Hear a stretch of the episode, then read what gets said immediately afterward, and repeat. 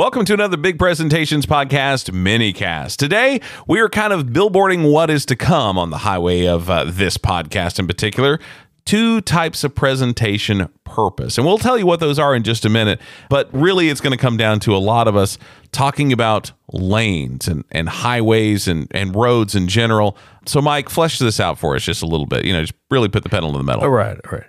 So, the two different presentation types are informative presentations and persuasive presentations. Those are the two things that we're talking about in the in the full cast. And they pose problems or challenges for presenters that are somewhat based on how that presenter is wired, like their their personality and maybe how passionate they are about achieving a certain goal. So as we drive through this mini cast, we're thinking about how some people may struggle to stay in their lane and other people need to get in their lane. Okay, I'm liking where this is going, but let's take a quick pit stop and, and try to break this down. So, the informative presentation is mainly the idea of just giving information to your audience, and that's like the primary thing is just like spelling out, disseminating information. You're not trying to give any sort of opinion or, or sell anybody on anything. You're just presenting the information. Yeah, so a lot of updates and reports, a lot of in-house presentations will fall into this category of the informative presentation. Data. That's the lane. Data. Yeah, give me information, give me data. That's the lane.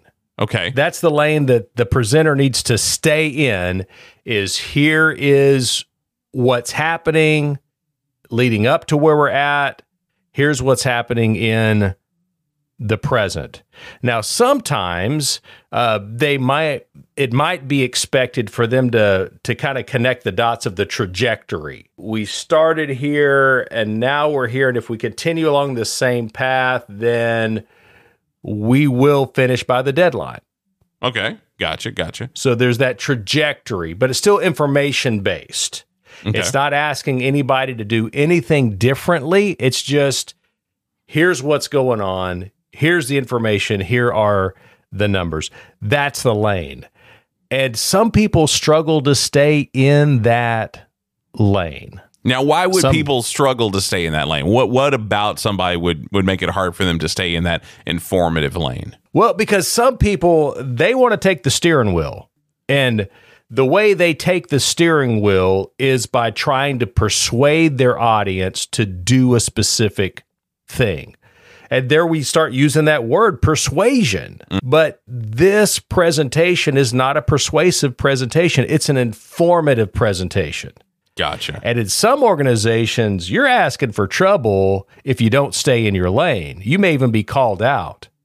I wasn't asking you what you think, I was asking you for the data. Right. Our job is to think about the data. Your job is to provide it. you are a human reference doctor. Yeah, that's right. That's right. So stay in your lane. Get back in that lane. And then the other lane that we're envisioning here is the lane of persuasion.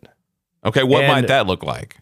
Okay, so that that is where your goal is to seek to guide the audience to make a specific decision or to go in a specific direction. And there's information that's most of the time baked into that process. Okay. So if you're going to be persuasive, there's probably going to be some data that needs to be shared in order for you to be persuasive, for it to, you know, have some backing, some foundational information on which you could say, let's do this. okay. Uh, let's let's go in this direction. But there are some people who tend to shy away from that. The way that they are wired, or maybe some of their past experiences have been put in their place so many times, makes it difficult for them to step up and say, here's the information, and here's what I think we should do with it. And here's why. That is persuasion. And some people, they struggle with taking on that responsibility, even when it's theirs. It's their responsibility. That's when we would say they need to get in their lane. They're not in it. They need to get in the lane of persuasion because that's their responsibility. So some people, they struggle with staying in their lane because they want to take the steering wheel. Other people, they struggle with getting in their lane. They want somebody else to take the wheel. You know, let me just pro- provide some data and back up. Well, no, the audience is wanting direction and guidance. And it's that person's responsibility to provide it. People need to understand what their purpose is and whether or not it's going to be a struggle for them. Absolutely. And also, it seems like you also need to be prepared to go in thinking it's one thing and kind of in the moment and maybe even in the middle of a presentation, shift gears and shift lanes and uh, maybe reassess where they need to be and where they're going with it. Because a lot of times you can tell by the look in your audience's eye or a side comment that, oh, wait, I'm not fulfilling the assignment the way I'm supposed to be and then you can reassess. But it's a good idea to kind of have both of those approaches in mind, I would think, when you go into it, even if you're pretty solid, like, yes. oh, I think I know where this is going. Most of the time, it's going to work like this. If your job is to provide information and you do an excellent job, and the audience can tell this person knows what they're talking about. They're bringing good information and they present it well. It's clear, it's understandable. Then the audience may ask you to get into another lane. And right. they could do it with a simple question. So, what do you think? Where do you think we should go?